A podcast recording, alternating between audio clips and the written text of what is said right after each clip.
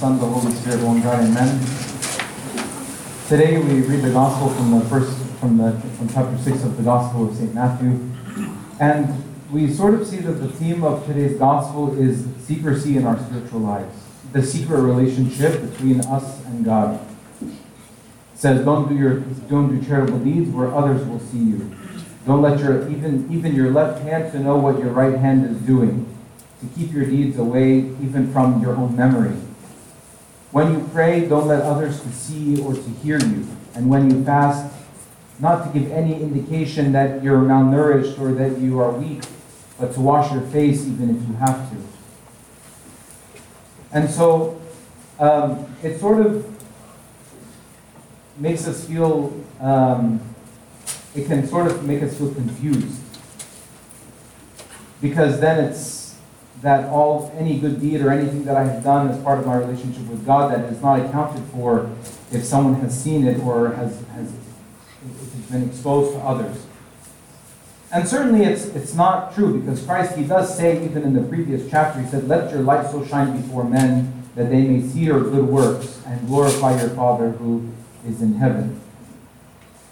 But every relationship has the exposed side, and then there's the secret side.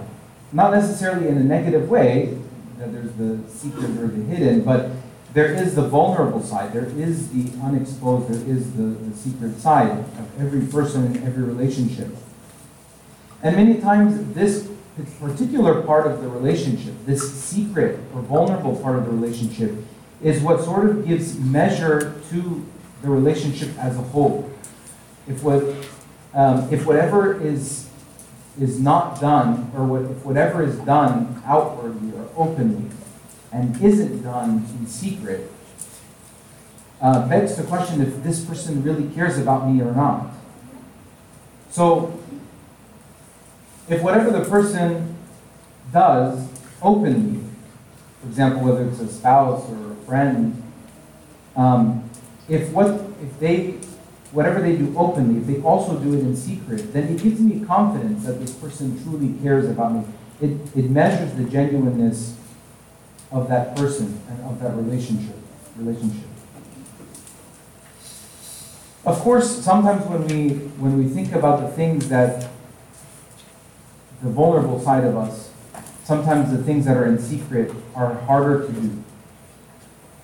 And it's not not just in our relationship with with God, but even among each other. Um, it is many times challenging for even spouses or families, parents with their children, to be fully engaged with each other in genuine conversation and to have patience for each other all the time. Sometimes when you're at home, there's just this, you just want to relax, you come home from work, you don't want anyone to talk to you. Your kids go to your room, do something else.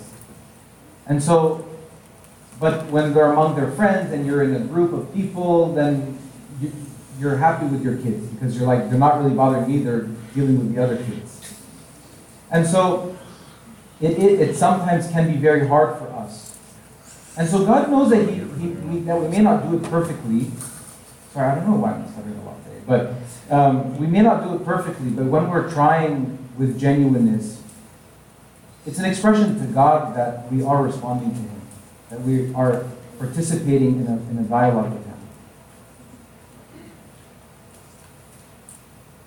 Um, in secret, God gives to each and every single one of us in very different in different ways, despite what we might think on the surface.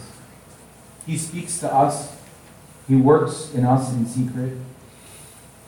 There are things with you that God has done with you, and even if you were to ever try to explain it, what what has, what God has revealed to you, to you, or how God has worked in your life, only in many, most of the cases, only you will ever really know.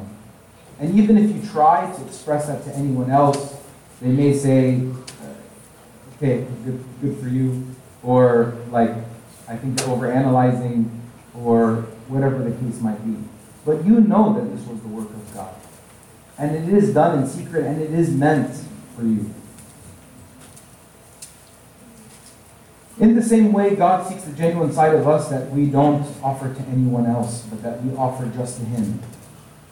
even, even as individuals.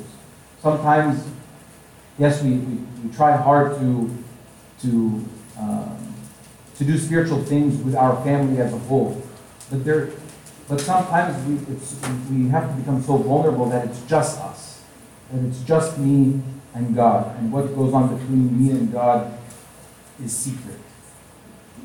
So as we begin, of course, the Great Fast, um, we tend to have certain goals, you might say, to enrich our relationship with God. And we do this in all relationships that we care about, right? I mean, whether it's the new year, or if it's your anniversary, or if it's your kid's birthday, sometimes there's these milestones that you reach in a year, and you say, you know what, I'm motivated to to do this. I noticed that my, my child wants me to, to spend more time with them, so I'm, I'm really going to do that. Or my spouse really wants to see, you know, uh, you know, feels this, and so I'm going to try and do this. We always try to do this with our relationships, and in the same in the same manner, we're, we do this in our relationship with God too. And we tend to use Lent as sort of this um, motivator. And so, one of the things that, of course, Uh, there are many aspects to every relationship, but one of the greatest and most important aspects of every relationship is communication. And in the context of our relationship with God, this is prayer. I believe I'm the last one to speak about prayer, but I hope that that uh, that through even the teachings of, I'll quote uh, Saint Isaac the Syrian, uh, through his teaching, may we all learn how to use uh, Lent as a motivation to increase our prayer, to to become more genuine in our prayer. And so just like any relationship, we know that this is one of the greatest uh, pieces.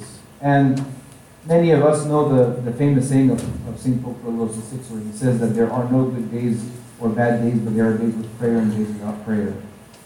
Our life among each other, with each other, is, is about communication, engaging with each other. And the same thing is with, with God, no difference. It's good for us to struggle in prayer, especially during Lent, so that when Holy Week comes, we don't feel like we see the Lord on the cross and we say, I didn't really even get to know you.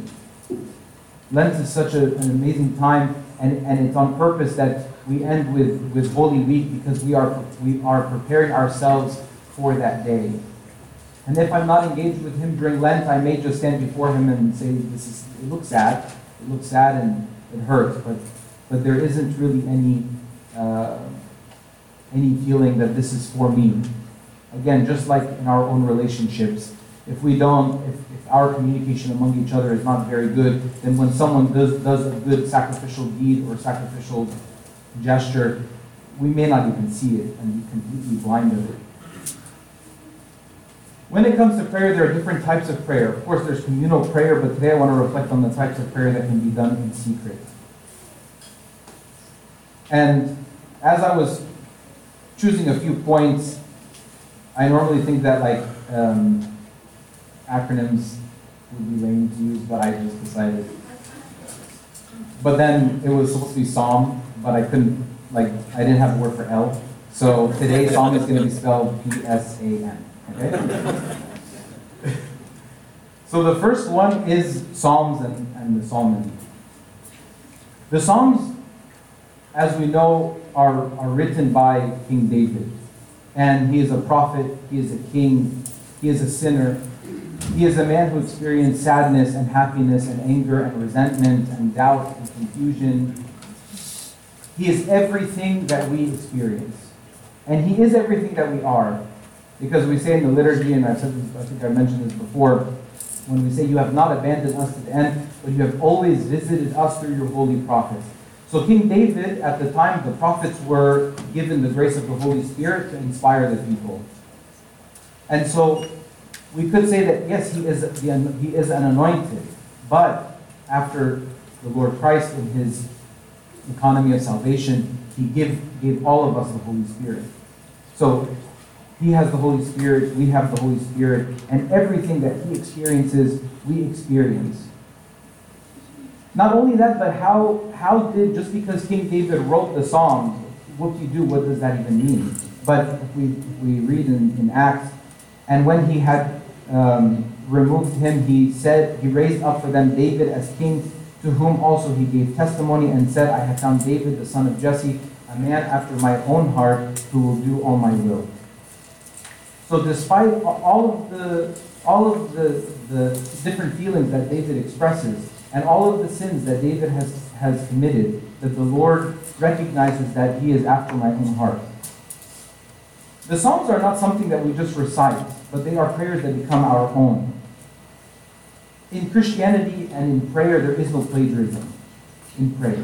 In Christianity, there is plagiarism. But, there is, but in prayer, there is no plagiarism. And so the prayers become part of us. They become our words. Why? Because we are King David. We are just like King David. And even we use the Lord's Prayer. And the Lord, he said, in this manner say, Our Father who art in heaven. Sometimes we say, well, the psalm is like, it's like, you know, recitative prayers. We're just reciting something. Or that it's something that's sort of pre-written. And then he says, he says that the Pharisees pray saying the same, like the same word. But he's giving us, like, words. Premeditated words. It's about, again, the genuineness of our heart. But we use it, um, we use the words of David, we use the words of Christ as as our own prayers. So why are some of the recitative prayers like the psalm so important for us? It's because over time we start to even memorize some of these things, not just from the Psalms, but even in the liturgy, which a lot of it comes from the Psalms, or in the psalmody, a lot of it comes from the Psalms.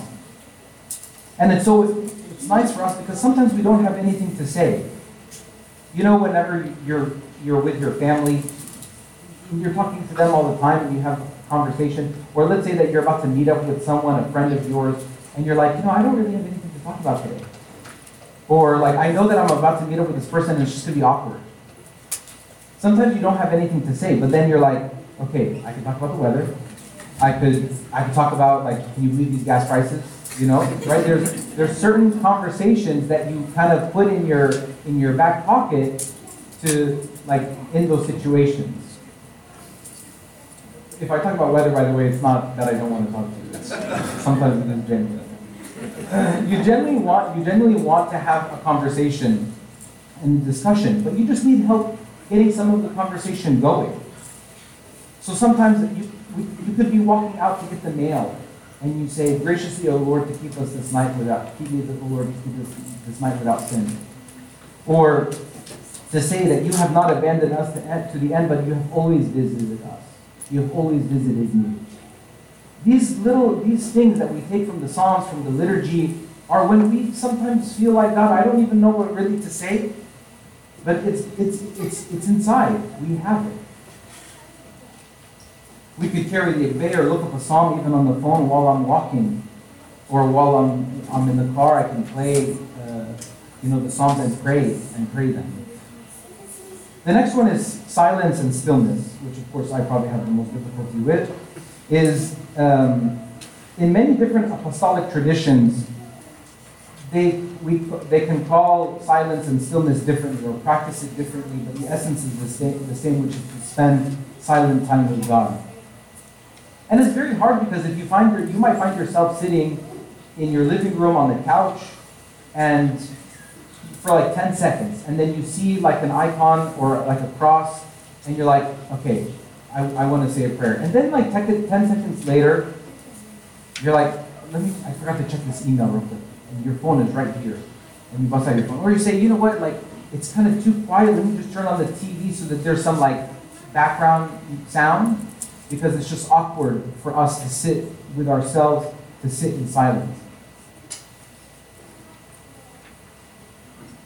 And again, there doesn't have to be words. Actually, in this case, there, there shouldn't be any words. And how many times do you, do you like that your spouse or your kids are around you, even if they're silent? You know, you could, your your child could be sitting across the living room, but you, there's just some, something that you're you're happy. You're just happy that, that they're present, even if they're not engaging in any, any conversation with you. Praying is Praying in, in silence is simply being present. And Saint Isaac the Syrian, he teaches us to just gaze at the cross. If I, if I have an icon or a cross at home, just sit where you have a clear view of it, and just and just look at the cross, just gaze at the cross or at the icon. And if I don't have a, a cross or an icon, get one. Get one, because sometimes, you know, you'd be surprised how many times you could walk through your house and you could say, wow, I, I really don't have like lots of crosses in my house. I really don't have any icons or pictures or spiritual things in my house. I have family pictures, and I have, you know, things that match like the decor, you know, for my modern farmhouse style or whatever it is, you know. But the cross doesn't really mesh with that, with that design. We have to have those things, because we hang up, again, pictures of our families and the living and the dead. We gaze at them. We gaze at them, the ones that have departed from this world, and when we gaze at them, we sort of we start to think about all amazing memories that we've had with that person, and all of the joy and the gladness that that person has brought into my life. The same thing is that if I don't have the cross or the icon, or an icon of the saints and, and, and the Lord himself, how is it that when I walk around that I'll, I'll be caught off guard and, and remember I can say a quick prayer to gaze at the cross and to think about my own spiritual life. The next is the arrows, the arrow prayers, the gift of unceasing prayer. Saint Paul, he says, rejoice always, praying without ceasing, in everything give thanks, for this is the will of God in Christ Jesus for you. When we think about unceasing prayer, we say this is sort of impossible. But the arrow prayer is a sort of gift to allow us to do that. It's sort of like these mantras that we have for ourselves. Lord Jesus Christ, have mercy on me. Lord, forgive me. Lord, be with me. Lord, protect me. Lord, guide them. Lord, guide him or her. These quick, these quick prayers that, that help us, not even just petitions, but in times of temptation. When, when, in whatever we do, anything that we're tempted by, Lord Jesus Christ, have mercy on me. Lord Jesus Christ, have mercy on me. Even if I have to say it a hundred times, but believe me, it, it fights against evil so quickly. And they're not a monastic thing. It's necessary for all of us to have arrow prayers in, in our lives. And where do we find how Jesus loves these prayers? Or these these very honest and innocent, and just the sheer fact that when, when I'm facing something, that the first thing I want to do is just say just a quick prayer, and how the Lord looks to that. In the Gospel of Luke chapter eighteen, also he spoke this parable to some who trusted in themselves that they were righteous and despised others. Two men went up to the temple to pray, one a Pharisee, the other a tax collector. The Pharisee stood and prayed thus with himself, God, I thank you that I am not like other men, extortioners, unjust, adulterers, and even as this tax collector. I fast twice a week, I give tithes of all I possess, and the tax collector, standing afar off, would not see so much as raise his eyes to heaven, but beat his breast, saying, God, be merciful to me, a sinner. I tell you, this man went down to his house justified rather than the other. For everyone who exalts himself will be humbled, and he who humbles himself will be exalted. A good practice, maybe for the for the for the Jesus prayer or for the arrow prayers, is even when I'm not in a, a certain mode of prayer, if you want to say that, that I'm constantly saying them. I'm constantly using arrow prayers. The more that they become part of me, the more that I use them as what they are intended for, to be weapons. The last one is meditation, and especially meditation with reading. Saint Isaac the Syrian, he teaches that this is one of the greatest forms of prayer, because our minds are totally focused on what we are reading, and it relieves our minds from the distractions of the world. Right? When you when you're reading something, unless you take a pause, you're reading and you're engaging with what it is that you're absorbing.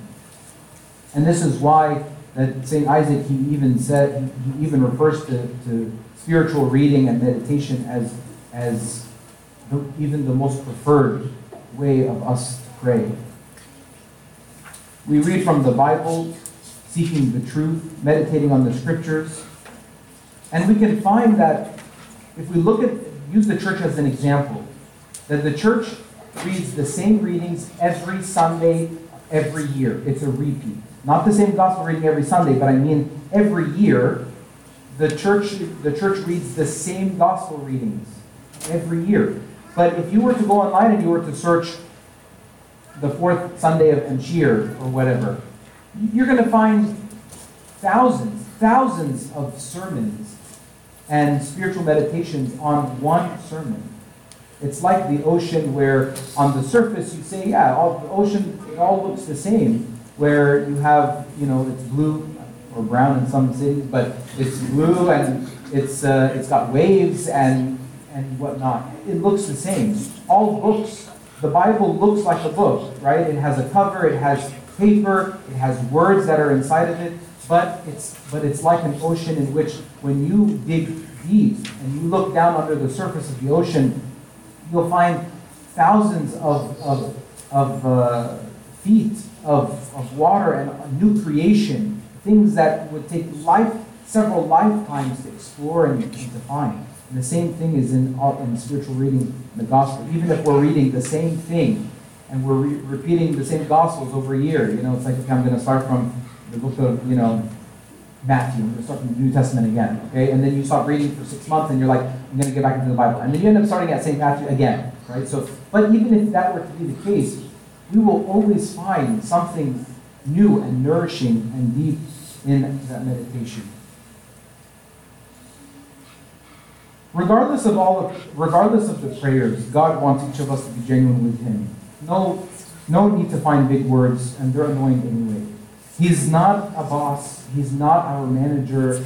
He, we're not trying to impress Him. And you yourselves would not.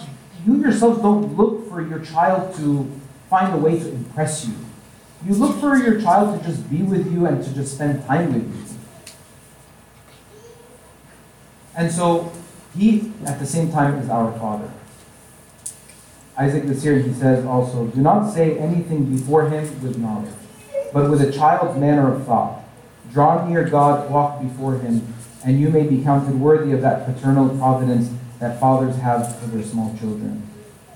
During Lent, as we hopefully go further into prayer, um, let's not worry whether or not we find that God is responding to everything. In our own relationships, among spouses and among the parents and their and their children, sometimes we we have conversation, make, trying to make a decision, and at some point we may say, you know what, this is just something that we're not going to deal with right now. And the same thing many times God does, God does with us. It doesn't mean He's not listening or that He has abandoned us, but it is a relationship that both that both us and the Lord Himself cannot afford to lose. And this is why God makes access to Him so easy. Much easier than we think through prayers. I heard something really nice. I don't know if any of you saw it. I heard that it was on TikTok recently, but I personally enjoyed it. Um, it's that the, the Hebrew name, the Hebrew name of God, Yahweh, is the only word in the Hebrew language that doesn't have vowels. It's just consonants. And so it doesn't, if it's pronounced correctly, it doesn't allow your lips or your tongue to, to, to move. And so it's it's like breathing. And when God breathed in man, He breathed Him. He breathed Himself. When we were born and we took our first breath, the first thing we uttered was the name of God. The day that we depart from this world, the last thing that we do will be to utter the name of the Lord. So God gave, gave us that access, that in just life, just living, that we are uttering the name of God.